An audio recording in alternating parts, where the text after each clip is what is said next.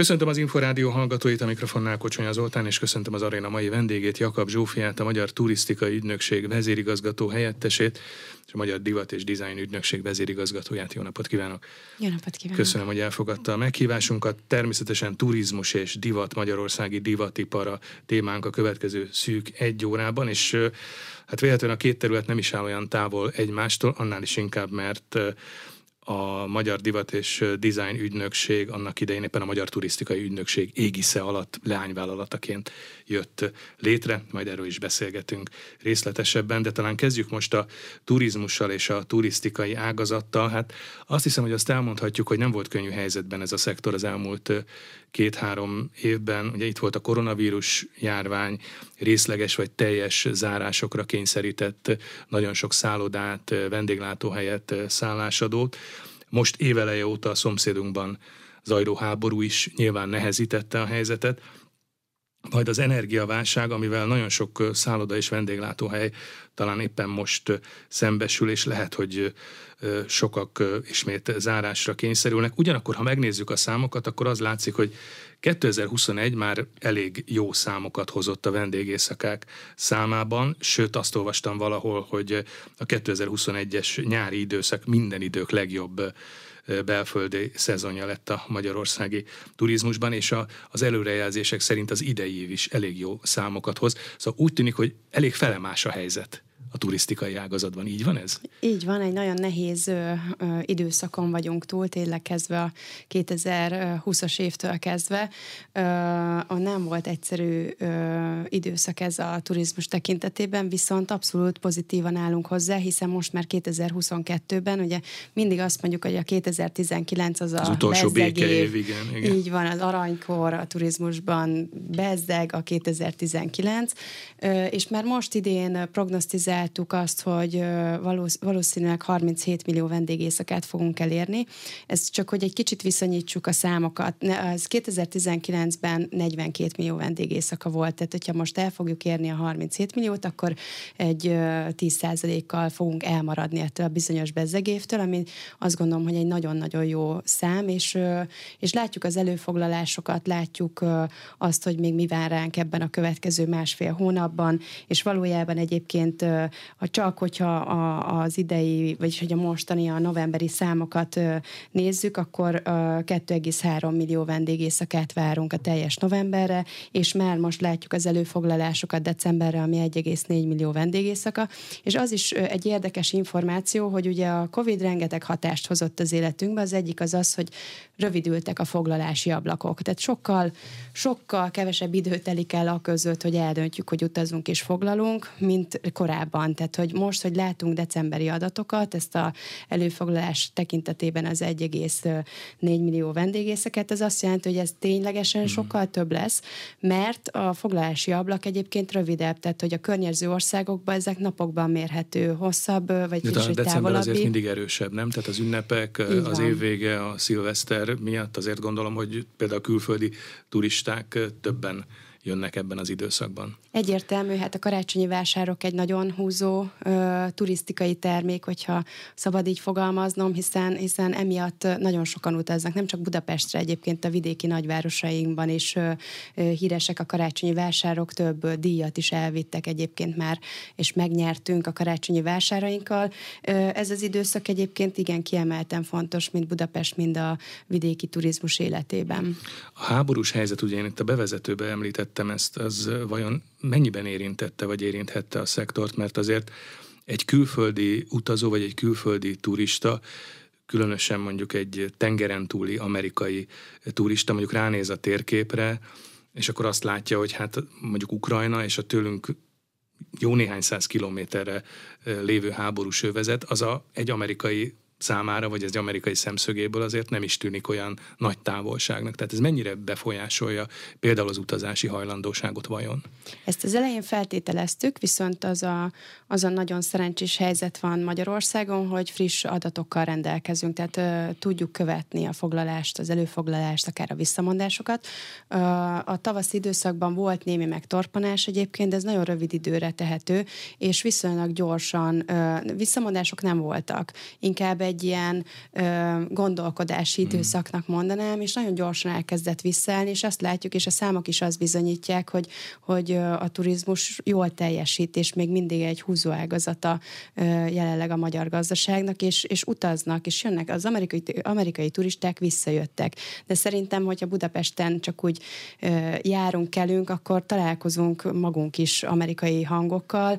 Ugye a dunai hajózás az egyik fő motivációjuk, ami miatt ide érkeznek. És általában Budapest az ilyen river cruise, a folyami hajózásnak vagy az eleje, vagy a vége. És ilyenkor vagy előtte töltenek még itt el pár napot, vagy pedig utána töltenek el pár napot, és mi azt szeretnénk elérni, mind a kampányainkkal, mind az értékesítési tevékenységünkkel, hogy ezt az időszakot minél jobban, tartalmasabban töltsék ki, és esetleg meghosszabbítsák, vagy még több időt tudjanak itt tölteni. Ha már a kampányt említette, és ugye szó volt a külföldi beutazó turizmusról, akkor volt a Magyar Turisztikai Ügynökségnek egy őszi kampánya, ha jól tudom, ez röviddel ezelőtt, éppen október végén zárult. Látszik már ennek a mérlege nagyjából? Igen, egyébként az szeptember-októberben folytattuk le ezt a kampányt, két fő témaköré épült, az egyik a bor és a gasztronómia, a másik pedig az épített örökségeink, és az érdekessége a kampánynak, hogy valójában a különböző küldőpiacokat megvizsgáltuk, és azt szerint választottuk ki és szegmentáltuk a piacokat, hogy mely turisztikai termék, vagyis hogy milyen motiváció miatt választották a desztinációt, vagyis az országunkat, miért jönnek ide. Tehát például, hogyha megnézzük azt, hogy az őszi időszakban a bor és gasztró, az olyan országokban futott az a kampányunk, ahol emiatt jönnek Magyarországra, vagy ez a motivációjuk, hogy Magyarországot meglátogassák, mint például mondjuk Olaszország vagy Spanyolország. Az épített örökségünk kampányüzenetünk, kisfilmjeink, plakátjaink, digitális kampányaink, ezek pedig mind olyan országokban, mint például Anglia, Németország futottak. Ezzel is azt szeretnénk elérni, hogy sokkal célzottabban érjük el a közönséget, pontosan olyan információ, olyan emberhez jusson el, amire szüksége van. Ezek mindig célirányos kampányok? Tehát mondjuk más kampánnyal próbálják elérni az olasz turistákat, és más kampánnyal mondjuk az amerikai turistákat, és akár, gondolom, ez akár korosztályonként is különbözik, mert nyilván nagyon más a turisztikai kínálat egy középosztálybeli amerikai számára, és mondjuk egy német nyugdíjas számára. Üzenet szinten igen, elkülönítjük, tehát a más üzenet megy, más kampány megy különböző országokban, mondom, ez a két fő téma az, amivel dolgoztunk az őszi kampánynál. A korcsoport szerint inkább azt mondanám, hogy az eszközökben vannak különbségek, tehát hogy korcsoport szinten a digitális kampányokra sokkal nagyobb hangsúlyt fektetünk a fiatalabb korosztályra, tehát ott olyan célcsoport meghatározással indítjuk el a hirdetéseinket, hogy a fiatalokat, vagy olyan platformokat használunk, ahol a fiatalokat tudjuk elérni. Ez ugyanúgy igaz a digitális kampányon belül, hogy tudunk nyilván más korosztályt is elérni, csak annak függvényében választjuk a platformot. Tehát hogy az a lényeg, hogy nem csak elindítunk egy kampányt, és ugyanaz a kampány megy mindenhova, korcsoporttól és eszköztől függetlenül, hanem ennek van egy nagyon komoly kutatása, vagy egy kutatás előzi meg, és az alapján döntjük el, hogy pontosan hol milyen kampány megy, de ez ugyanúgy igaz a belföldi kampányainkra is, tehát ott is megnézzük azt, hogy pontosan a belföldi közönséget hogy tudjuk elérni, mivel tudjuk motiválni. A belföldi kampány tekintetében egyébként egységesen a bor-gasztró témakört vittük, hiszen azt szerettük volna elérni, hogy minél több vidéki várost, tehát Budapesten kívüli területeket is látogassunk, utazzunk, fedezzük fel Magyarországnak az ízeit, színeit, hangulatát, úgyhogy ez volt a célunk az őszi kampánnyal, és az látszik egyébként, most már azért az értékelési időszakban vagyunk benne, hogy vannak ilyen nagyon érdekes mutatószámok, amit a kutatási osztályunk szokott ilyenkor vizsgálni, hogy ha nem indítottunk volna kampányt, ahhoz képest mennyivel több turista érkezett, és például a Az amerikai piacról 20, az angol piacról 22%-kal több turista érkezett a kampány hatására. Ami azt gondolom, hogy önmagában egy nagyon szép szám. Említette ezeket a kisfilmeket, vagy imásfilmeket nyilván, amiket ugye eljuttatnak bizonyos régiókba, vagy egyes országokba. Csak úgy általánosságban mondjuk, mivel szólítható meg egy külföldi turista, vagy mi az, amire hangsúlyosan gondolnak mondjuk egy ilyen Magyarországról szóló turisztikai imásfilm elkészítésekor? Ugye az embernek azért földereng, hogy ezek a hagyományos Magyarországot népszerűsítő filmek, ugye ott volt, hogy Magyarország a fürdők, meg a vizek országa, ugye persze ott volt Budapest, vagy városainknak az épített öröksége, de azért hangsúlyos volt a fürdő, a fürdőkultúra, egy kis hortobágyi naplemente romantikával, tehát most mondjuk mi szerepel most hangsúlyosan egy ilyen imásfilmben? Hát az őszinél az a két téma, a borgasztró és az épített örökségek. Ugye ezt mind megvizsgáltuk, hogy mely területeknél ezek lehetnek mondjuk a hívószavak elsősorban. Igen, és itt igazából arra ösztönöztük a turistákat, hogy fedezzék fel különböző területeket, és egyébként az is érdekes, hogy az év első felében létrehoztuk a 11 térségi márkát, ami, hogyha így megnézzük a teljes márka piramisunkat, hogyha így leegyszerűsítve gondolkodunk, akkor valójában van egy Hungary, mint egy nemzetközi márkánk, Magyarország. Ezen kívül van a Magyarország márkánk, ami a magyar közönség számára egy márka struktúra, és egyre lejjebb mentünk, tehát megvizsgáltuk azt, hogyha nézzük Magyarországnak a térképét, és rárakunk különböző felületeket, mondjuk egy olyan felületet, amin csak a szállodák vannak, egy következő felületet, amin éttermek, vendéglátó egységek, meg még egy felületet, amin az attrakciók, akkor szépen körvonalazódik, tehát összpontosulnak ezek a pontok, hogy mely turisztikai térség az, ahol egységként kell kezelni azt a térséget. Tehát, hogyha valaki a Balaton környékére megy, az valójában nem egy balatoni városba fog menni, hanem a Balatonhoz fog érkezni, és ott arra kell törekednünk, hogy az adott kampánynál minél jobban elérjük azt, hogy ne csak az adott városba legyen, hanem a környékét is felfedezze, és mint turisztikai térségként kezelve minél több lehetőséget biztosítsunk erre. Tehát, hogy például a kampányok tekintetében, hogyha a belföldi kampányt nézzük, akkor ott már egyébként célzottan belemegyünk abba, hogy térségi márkák tekintetében, sőt egyébként a környező országoknál is ezt megvizsgáltuk, hogy hol van az a melyik az a határvonal, ahol még Budapesten kívül egyéb városainkkal is tudunk hívószavakat generálni, és ez a környező országokban nagyon jól működik, de például távolabbi országoknál már Budapest a fő hívószó, hiszen ott valójában a desztinációba hívjuk el őket. Azt szeretnénk elérni, hogy ebben a környéken legyenek, de hogy mégis a Budapest az első gondolat, ami eszükbe jut a tervezésnél, az utazás tervezésnél. Ha nem is egy-egy ilyen kisfilmben, vagy imásfilmben, de turisztikai marketing egészét tekintve, mennyiben kell, vagy mennyiben lehet építeni a kulturális vetületre, vagy kulturális programokra, vagy a fesztiválokra? Én arra emlékszem, hogy többször beszéltünk arról itt az Inforádióban a Budapesti Tavaszi Fesztivál kapcsán, hogy annak idején, ez tulajdonképpen úgy indult el valamikor a 80-as évek első felébe vagy közepén, a Budapesti Tavaszi Fesztivál, hogy az akkor megépült dunaparti nagyszállodákat egy viszonylag turisztikai holtszezonban, egy március tájékán jó lenne megtölteni külföldi turistákkal.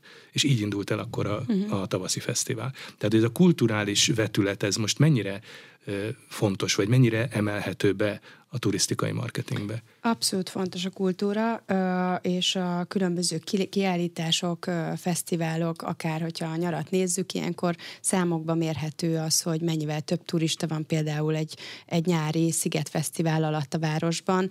Ez ilyenkor a költést is megemeli, tehát hogy óriási hatással tud lenni egy nagy nemzetközi fesztivál is, de akár egy kisebb lokális fesztivál kulturális az adott területre, és látjuk is, és használjuk is. Tehát amikor azt mondom, hogy épített örökség az egyik témakörünk, abba egyébként tágan véve bele szoktuk venni az egyedi együttműködéseknél a kultúrát is. Tehát hogyha vannak kiállítások a városban, országban, vannak egyéb kulturális programok, az olyan egyedi együttműködéseknél, amikor mondjuk magazinokkal, nemzetközi magazinokkal dolgozunk együtt, ahol kifejezetten ilyen ajánlókat kérnek tőlünk, akkor valójában ilyen témákat szeretünk ajánlani, hiszen nagyon sok olyan turista érkezik az őszi időszakba és a tavaszi időszakba Magyarországra, akik kifejezetten a kultúra, zene, művészet miatt érkeznek hazánkba, és erre mi a kampányainkkal és ugyanúgy a különböző hirdetéseinkkel szeretünk és reflektálunk is, és szeretnénk is ezt erősíteni.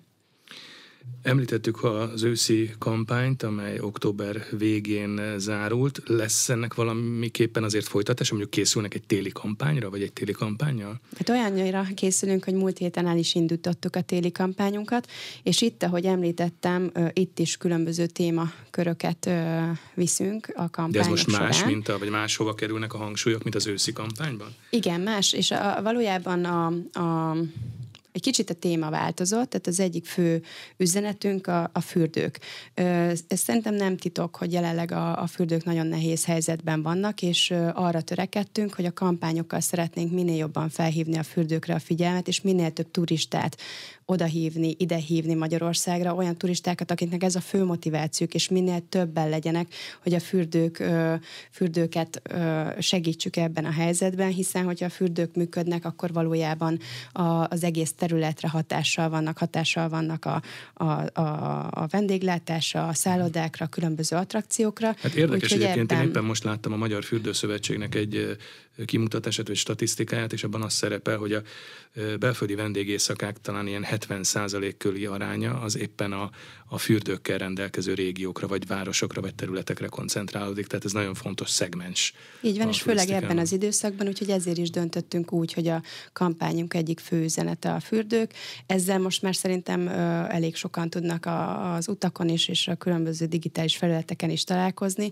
Ez az egyik témakörünk, a másik témakörünk egyébként továbbra is az épített örökség. Ez szintén megvizsgáltuk, tehát ezeket a döntéseket úgy hozzuk meg, hogy adatokkal rendelkezünk azzal kapcsolatban, hogy a turisták honnan jönnek, mit csinálnak, miért utaztak Magyarországra, melyik régióban vannak, hány napot töltenek el, nagyjából mekkora költést generálnak, vagy mekkora költéssel vannak itt az országban, és ezeket megvizsgáltuk. Ez az a bizonyos turisztikai adatszolgáltató bázis, ami most már teljesen kiépült és működik, ami naprakész adatokkal szolgál. Így van, ez az NTAK, ami a fő adatforrásunkat biztosítja, elsődleges adatforrásunkat biztosítja, és valójában ezeket az adathalmazokat megvizsgálva hozzuk meg a döntéseket. Tehát ezek nem intuíciók alapján történnek, hanem mind adatok alapján. Tehát pontosan tudjuk azt, hogy azért kell a német turistának akár az épített örökséges filmünket, üzenetünket közvetíteni, mert a német turista főleg emiatt választja a Magyarországot, úgyhogy ebben az időszakban. Tehát ezt is látjuk, tehát hogy időszakokra is tudjuk nézni, hogy nyáron nyilván a Balaton az egyik főszereplője a turizmusnak. Most ősszel teljesen átstruktúrálódik, és ilyenkor kell azt megnézni, hogy jó, akkor pontosan hova közvetítsük az üzenetet, és egyébként nagyon sok lehetőséget biztosít számunkra, tehát ez a bizonyos adatvezérelt marketing, adatvezérelt döntéshozatal, ez ilyen nagyon trendi és szerethető. Ez azt jelenti, hogy mondjuk a turizmus ügynökségnél ezt napra készen, vagy naponta, hetente értékelik ezeket az adatokat, és feldolgozzák? Naponta értékeljük, így van. Tehát ez a bizonyos NTAK rendszer, ez a 42 000 szálláshelyről gyűjt be napi szintű adatot, 2 nap eltérő. Tehát, hogy mi most a mai napon 2 nappal ezelőtti friss adatokat látunk a szálláshelyekről, és ezekre alapozva elemezzük. És nem csak, hogy napi, de nyilván ilyenkor heti rendszeres riportokat, havi rendszeres riportokat, attól függően, hogy pontosan mit szeretnénk vizsgálni, milyen döntés előtt állunk, milyen stratégiai lépéseket szeretnénk tenni. Tehát az összes döntésünket az adatelemzés előzi meg, és minden döntésünket az adatokra helye, vagy adatokra támaszkodva hozzuk meg. Ez egy kifejezetten hazai fejlesztésű rendszer, vagy másútt is vannak ilyen nagy, abszolút naprakész turisztikai adatbázisok és rendszerek? Hát Horvátországban van erre hasonló példa, de annak egy sokkal továbbfejlesztett változata van itthon Magyarországon, és sokkal több adatkörrel és tágabb információval rendelkezünk, ugyanis nem csak ezeket az elsődleges adatokat használjuk, hanem különböző Google adatokat, keresési riportokat, úgynevezett social listeninget, aminek az valójában a magyar megfelelője, hogy elemezzük azt, hogy milyen típusú kommentek, milyen típusú keresések vagy posztok vannak Magyarországgal kapcsolatban. Ezeket mind egybevetve, vagy például mobilcellákat figyelembe véve, hogy mozognak a turisták egy-egy területről, merre mennek, milyen úton, mi az érdekes számukra. Mm-hmm. Ezeket az adatokat egybevéve elemezzük, és egyébként nagyon fontos, hogy valójában az NTAK-ból származó adatok, ezek nem személyes adatok, tehát hogy én nem tudom személy szerint azt, hogy ki hol járt, viszont agregáltan igen, tehát demográfiailag melyik országból érkezett, ezekre mind tehát van adatunk. Tehát azt nem lehet látni, hogy mondjuk a valamelyik hévízi szállodában éppen kicsekkolt. Abszolút nem. Egyáltalán nem, de demográfiai szinten igen, tehát azt látjuk, hogy mondjuk Németországból érkezett, 3 napot töltött itt, és nagyjából az ottani költése a szállodában ennyi volt. Lehet, hogy ez nem ehhez a rendszerhez kapcsolódik, de mint hogyha azt olvastam volna valahol, hogy a minősítési rendszer megújításán is gondolkoznak, vagy a szálláshelyek minősítési besorolása is változni fog, de azt gondolom nem ehhez a rendszerhez kapcsolódik. Nem ehhez a rendszerhez, de tágan véve ez is turisztikai ügynökséghez kapcsolódik. Igen, ez egy fontos lépés, hogy megfelelő minősítéssel rendelkezzenek a szállodák, hogy segítsük a választási folyamatot, hogy olyan megfelelő. De ez más lenne, mint a hagyományos ilyen csillagos besorolás? Tehát, hogy 3 csillagos különböző struktúra szerint értékelnek, és megvan, hogy milyen kritériumoknak kell megfelelni, és az szerint egy egységes értékelési rendszer szerint értékelik a szálláshelyeket. Uh-huh. Turizmus aktuális helyzetéről beszélgettünk, és ennek kapcsán mindenképpen meg kell említenünk azt, hogy a napokban éppen az ügynökség, ha jól tudom, az ügynökség kezdeményezésére a kormány elfogadott egy turisztikai akciótervet, több pontból álló akciótervet. Mennyiben és miként segíthet ez a turisztikai ágazaton, vagy mennyiben segítheti a turisztikai ágazat szereplőit? Mert ugye említettük, hogy azért az elmúlt 2-3 év az komoly kihívások elé állította a szektor, de hát még most is azért gondokkal kell szembesülniük. Szóval mennyiben segíthet ez a turisztikai akcióterv? Hát egy kiemelkedő csomagot fogadott el a kormány, felismerve azt, hogy a turisztikai ágazat egy húzó ágazata a magyar gazdaságnak, és valójában egy 30 milliárd forint értékű turisztikai csomagot fogadott el a kormány, ami különböző egységekből áll. Az egyik legfontosabb döntés egyébként ez a TFH, ez a turizmusfejlesztési hozzájárulásnak a megfizetésének felfüggesztése, tehát október 1-től egészen márciusig a szálláshely szolgáltatóknak nem kell megfizetni ezt az összeget. Volt egy hasonló intézkedés, ha jól emlékszem, a pandémia időszakában akkor is ezt felfüggesztette a kormány. Így van, és ez egy nagyon nagy lépés, hogy ez ismét megtörtént. Itt csak egy példánál maradva, hogy egy kicsit érthetőbb legyen, ez 4%-ot jelent egyébként, tehát a bevétel 4%-át jelenti. Hogyha most nézzünk egy átlagos szállodát, ami mondjuk egy átlagos 50 fős vidéki szálloda, akkor ez körülbelül egyébként havi szinten 5 millió forintot jelent, amit, hogyha arra a felfüggesztési időszakra nézzük, akkor ez közel 30 millió forint, tehát hogy ez az az összeg, ami a szálláshelyszolgáltatóknál maradt, tehát hogy ezt mind tudják másra fordítani, akár az energiárak. Amikor a rezsiköltségekre, meg gondolom, most az a legnagyobb gond, és mondjuk egy wellness szálloda esetén. És nagyon sok szálláshelyről beszélünk, tehát ugye 42 000 szálláshelyről beszélünk, és ez összesen nagyjából egy ilyen 30 milliárd forintot jelent, ami mind ott marad a szálláshely szolgáltatóknál, és azért ez egy kiemelkedő lehetőség, segítség a szakma és az iparág számára. Ugye elhangzott itt ez az időintervallum, hogy októbertől, ha jutom, március végéig függesztették fel ezt a turizmusfejlesztési hozzájárulás befizetését.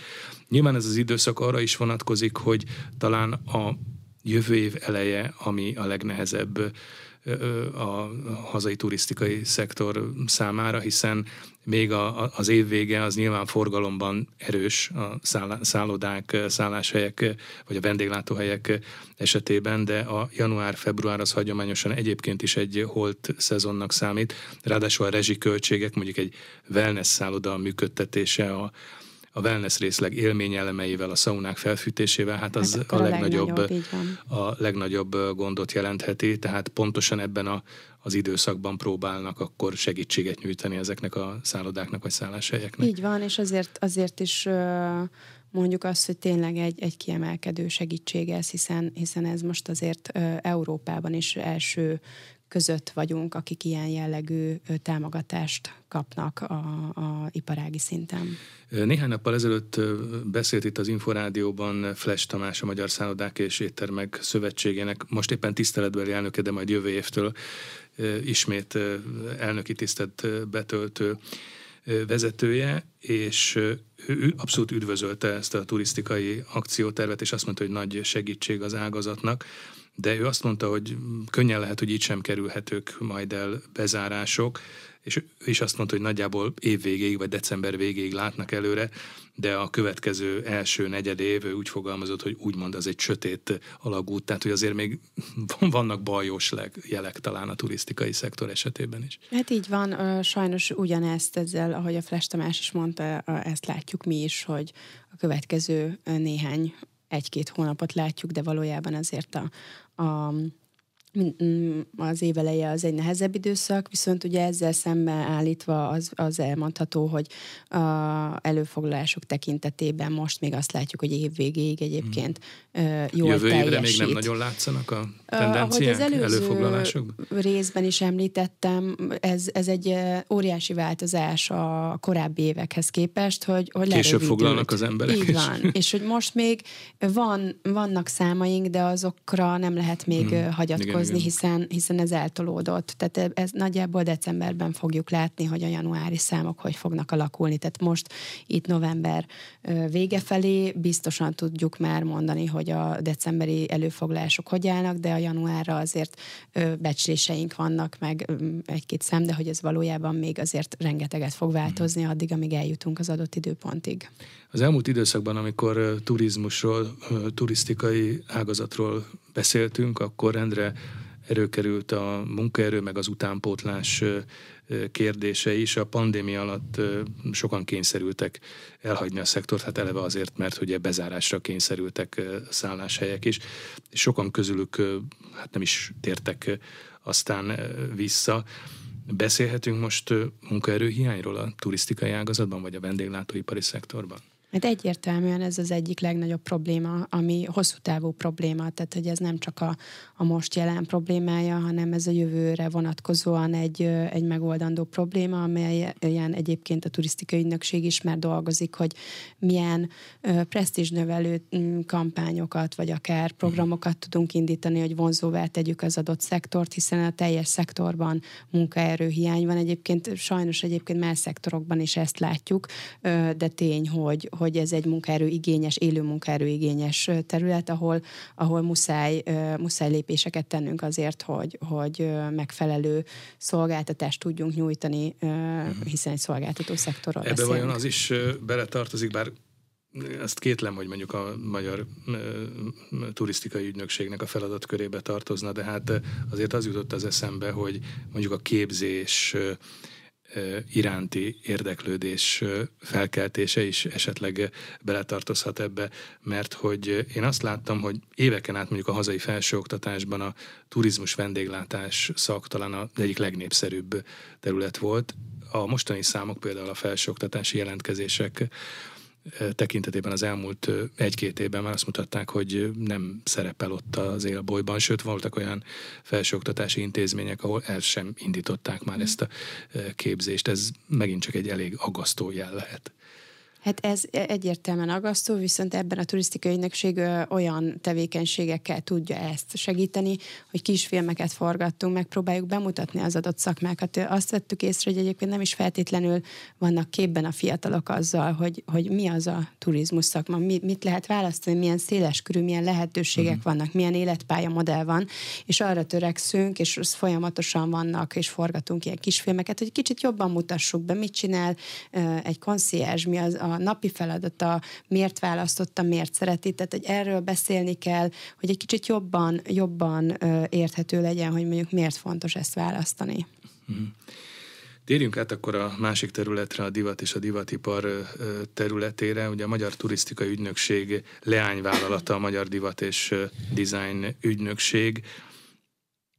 Azért az érdekes, hogy hogyan is ugye leányvállalatként működik, de hogyan és miként kapcsolható össze divat, dizájn és turizmus, vagy egyáltalán össze kell ezt kapcsolni? Hát ezt a kérdést jó sokszor megkaptam az elmúlt 5,5 évben, amióta ezt a feladatot ellátom. Elsőre úgy tűnik, mintha nem, de valójában nagyon is összekapcsolódik ez a terület. Ez is egy olyan termék, ami miatt a turisták Magyarországra vagy az adott országba érkeznek.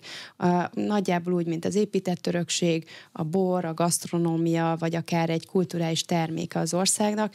Ez is meghatározza az ország az imázsát, az arculatát.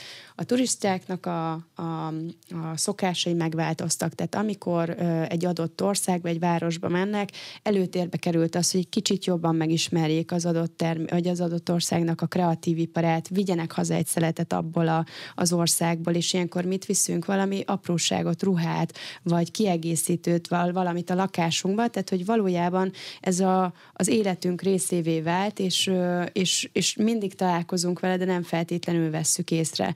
És az országról alkotott képről, az imázsáról, a formálásához hozzájárul a divat és a kreatív ipar teljes egésze, úgyhogy valójában van összefüggés most. Nyilván az új szerepkörömmel együtt egy sokkal tágabb területtel tudunk foglalkozni, de ez is egy kisebb eleme, de egy meghatározó eleme az országról alkotott képünknek. Mikor legutóbb beszélgettünk, ez ugye több mint egy évvel ezelőtt volt ugyanebben a műsorban, akkor szóba került az, hogy igenis Magyarországnak van helye a divatipar térképén, és az a cél, hogy egy meghatározó nagy divatváros legyen Budapest, és a legjelentősebb szereplő akár a közép-kelet-európai régióban. Nagyjából körül lehet azt írni, hogy hol tartunk most ebben a folyamatban? Alapvetően igen, a mi fő célunk az továbbra is az, hogy mi a közép-európai régióban legyünk meghatározóak. Tehát régiós főszerepet szeretnénk Kik a versenytársaink? A környező országok, Ausztria, Szlovákia, Csehország, Lengyelország a legnagyobb versenytársunk, de ott egyébként azért is a legnagyobb versenytársunk, mert nekik elég komoly fast fashion, ilyen fast fashion márka és hát ott is nagyon erős a textilipari múlt is, meg a jelen is a könnyűipari. Így van, és ők ezt ki is használták. Tehát, hogy ők a legnagyobb versenytársaink, de a környező országokra is szeretnénk úgy felhívni a figyelmet, hogy olyan programokat szervezünk mind divat, mind dizájn területén, ahol alapvetően tehát, hogy várjuk szeretettel a külföldi tervezőket, hiszen mi ilyenkor, ha nézzünk egy Budapest Central European Fashion Week-et, akkor ilyenkor nemzetközi szakmai szereplőket hívunk meg, olyan szakembereket, akik értékesítés, nagykereskedelmi értékesítésben vesznek részt, és lehetőséget biztosítunk a külföldi márkáknak is arra, hogy akár itt üzleteket tudjanak kötni. Tehát, hogy számunkra ez a fontos, hogy elég legyen ezeknek a szereplőknek, a főbb szakmai szereplőknek Magyarországra eljönni a Budapest Central European Fashion Week-re, és ne kelljen az összes környező ország Fashion Week-ét egyenként meglátogatni, hanem tudják azt, hogy valójában ez egy minőségi pecsét is egyben, tehát, hogy akik itt megjelennek ezen a rendezvényen,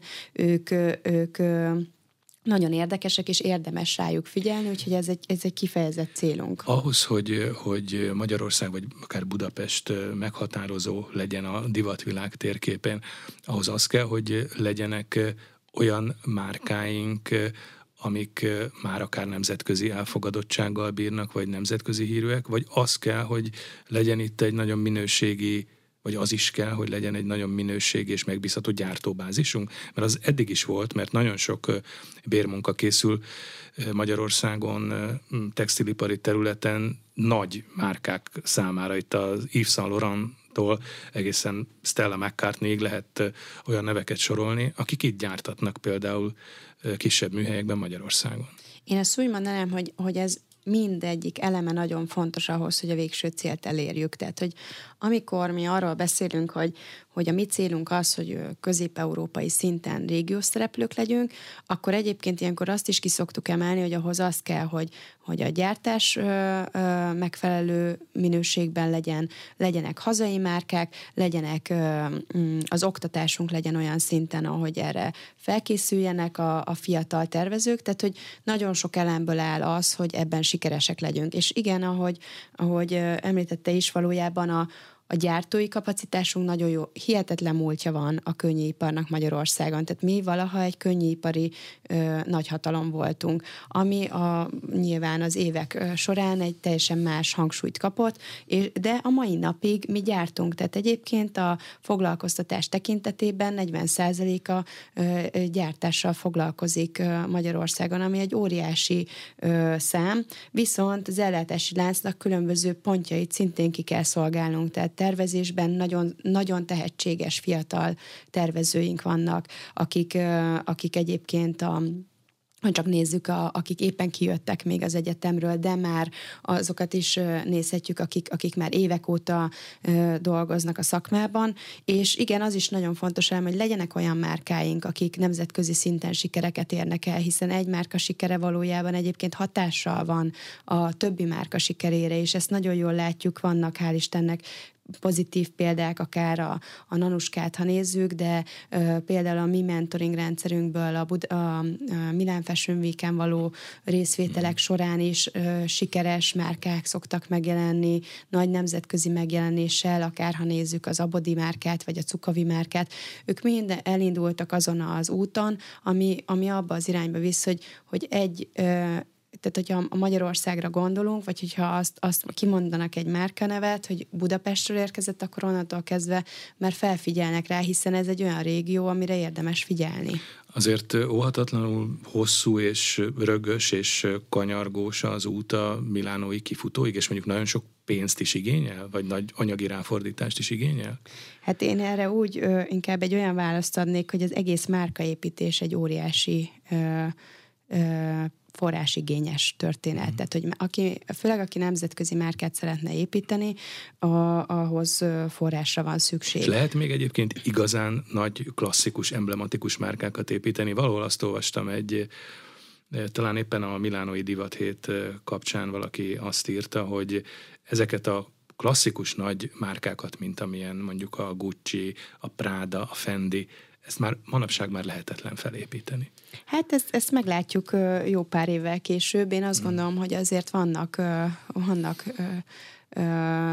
olyan feltörekvő nemzetközi márkák, akik ilyen nagy divatház szinten gondolkodnak. Azért azt sem szabad elfelejteni, hogy ezek lépcsőfokok, mire eljutott a Gucci ház oda, ahova eljutott akár a filmet. Az is elég kalandos és rögös út volt. És egy hosszú évek munkája, termékskála kiterjesztés. És ez a sok évtized munkája, és nagyon sok pénz, és igazából itt a befektetői oldal fontosságára is érdemes egy kicsit gondolni, tehát ezek a márkák valójában befektetőkkel működnek, úgyhogy úgy lépnek egyről a kettőre, hiszen ahogy ezt beszéltük is, valójában egy nagyon tőkeigényes történet, és főleg a nemzetközi szinten, hiszen azt nem szabad elfelejteni, hogy egy-egy Fashion Week-en való megjelenés, az igazából a munka az már majdnem, hogy másfél évvel előtte elkezdődik az alapanyagvásárlásnál.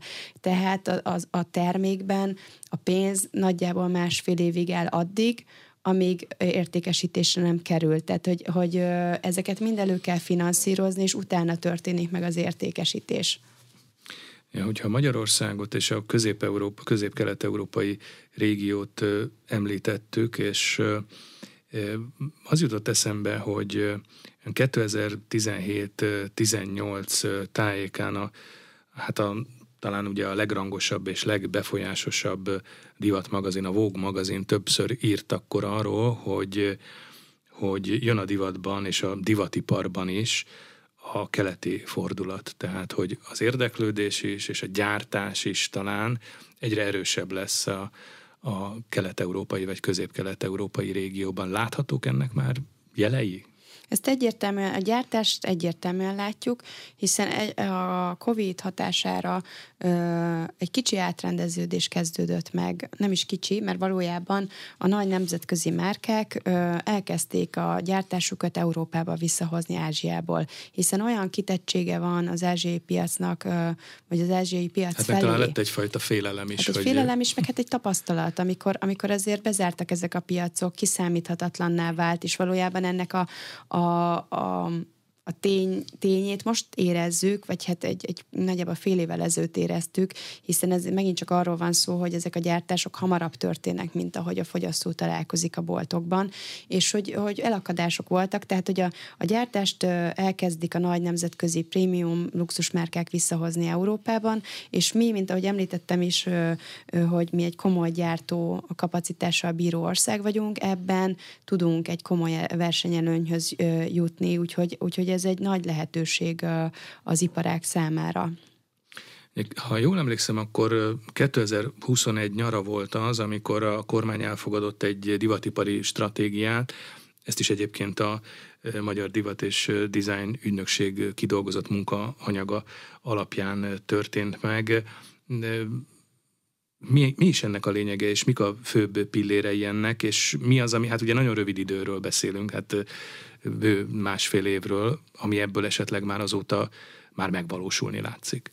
Hát ugye a divatipari stratégián az ügynökség megalakulása kezdetén kezdtünk el dolgozni, és valójában az iparági szereplők bevonásával, tehát nagyon sok különböző szegmensből kérdeztünk meg iparági szereplőket, legyen az gyártó, kisebb gyártó, magyar gyártó, vagy kisebb gyártó, nagyobb gyártó, állami gyártó, privát piaci cég, ugyanezt megtettük a márkák esetében is, és minden információt egybe gyűjtve, elemezve, stratégiai gondolat, vagy stratégiai szinten elkezdtük végig gondolni, hogy lehet ebből 2030-ra azt a célt elérni, hogy Magyarország... Tehát van egy kitűzött cél, hogy mondjuk 2030. Magyarország, ez amit szoktunk említeni, 2030-ra legyen Közép-Európa divatipari központja. A divat és dizájnipari, de igazából az anyagi divatiparról szól.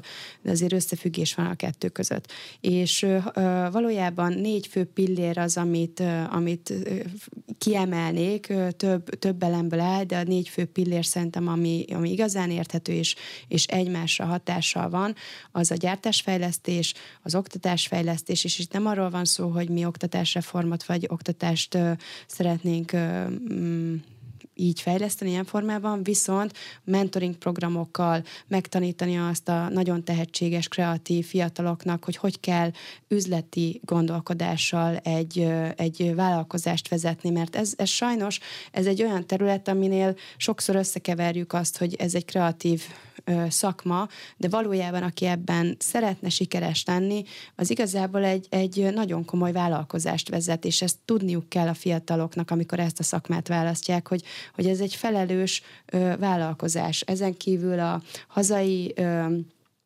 stabilizáció elérése, tehát ez azt jelenti, hogy Magyarországon legyenek, tehát a hazai közönségnek legyen ismert a magyar márkák szortimentje, hogy van alternatíva, és sokszor sajnos tévesen azt szokták mondani, hogy hát jó, de a magyar márka nagyon drága.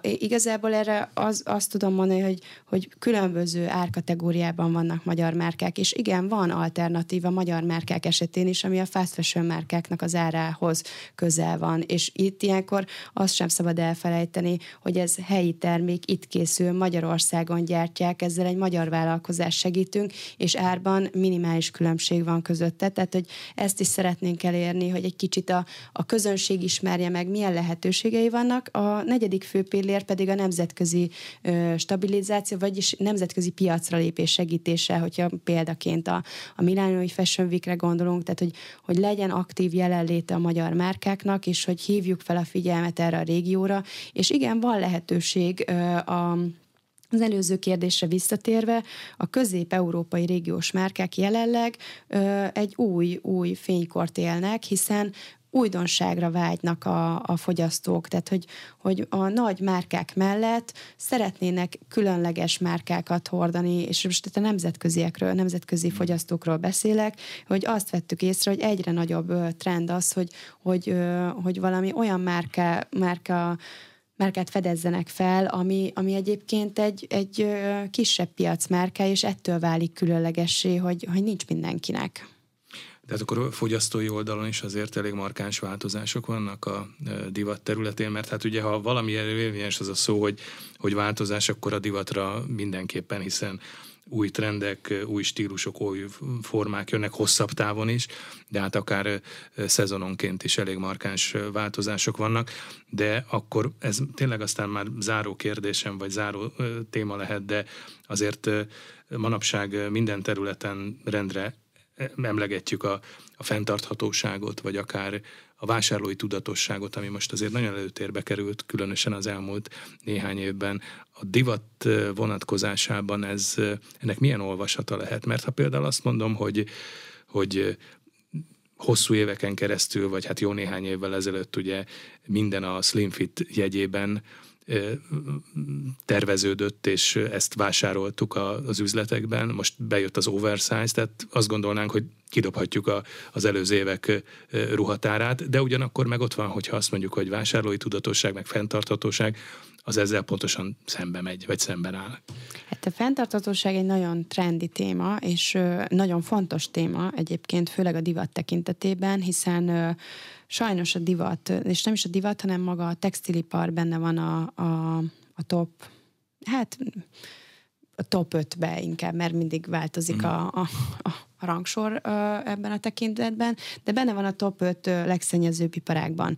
És ebben nagyon komoly törekvések vannak, hogy ebben változás legyen, és a legnagyobb márkák is elkezdtek ebben lépéseket tenni, és valójában mindig onnan indul, hogyha nagy márkák elkezdenek ebben lépni, ugyanúgy reagál rá a piac is, és utána a fogyasztók is. Tehát a fogyasztókat kell ebben egy kicsit érzékenyíteni, hogy igen, nem feltétlenül kell mindig az adott trend szerint vásárolni, és nagyon sok márka tért már arra rá, hogy azt az üzenetet közvetíti, hogy időtálló, hogy egy termék az hosszú távon hordható, az ott lesz a szekrényben, és lehet, hogy pár év múlva újra visszajön, tehát hogy nagyon sok trend van a divatban, tehát nyilván vannak a fiatalokat megcélzó. Csak egy nagy ruhaipari vállalkozásnak, vagy egy nagy cégnek pontosan talán az lenne az érdeke, hogy a következő szezonban, vagy a következő évben egy új termékét vásárolja meg a fogyasztó.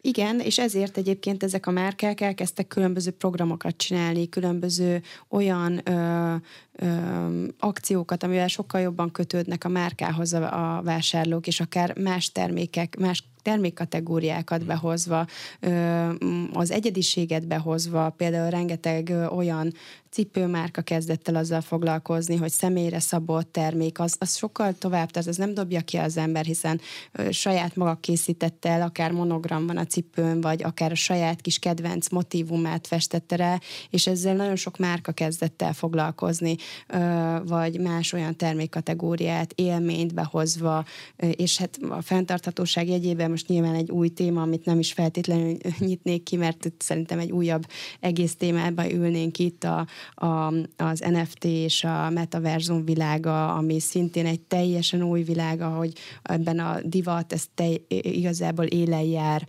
rengeteg márka tért erre át, hogy tényleg a metaverzumban NFT ruhák értékesítése, kiegészítők, táskák értékesítése, ami valójában gyártással nem jár, de értékesítés történik. Tehát, hogy egy új szegmens is felépült erre a fenntarthatóság részben, jegyében, de tény, hogy itt komoly változásokra van szükség az iparágon belül, hogy ebben nagy lépést tegyen a textil hulladék kapcsán, és itt én azt tudom mondani, hogy az első lépéseket elkezdtük megtenni globálisan, de még nagyon-nagyon az elején járunk, és nagyon messze vagyunk attól, hogy ténylegesen átálljon egy fenntartható gondolatiságra az egész iparág.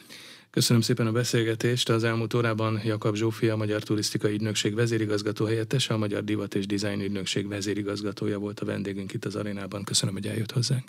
Köszönöm szépen.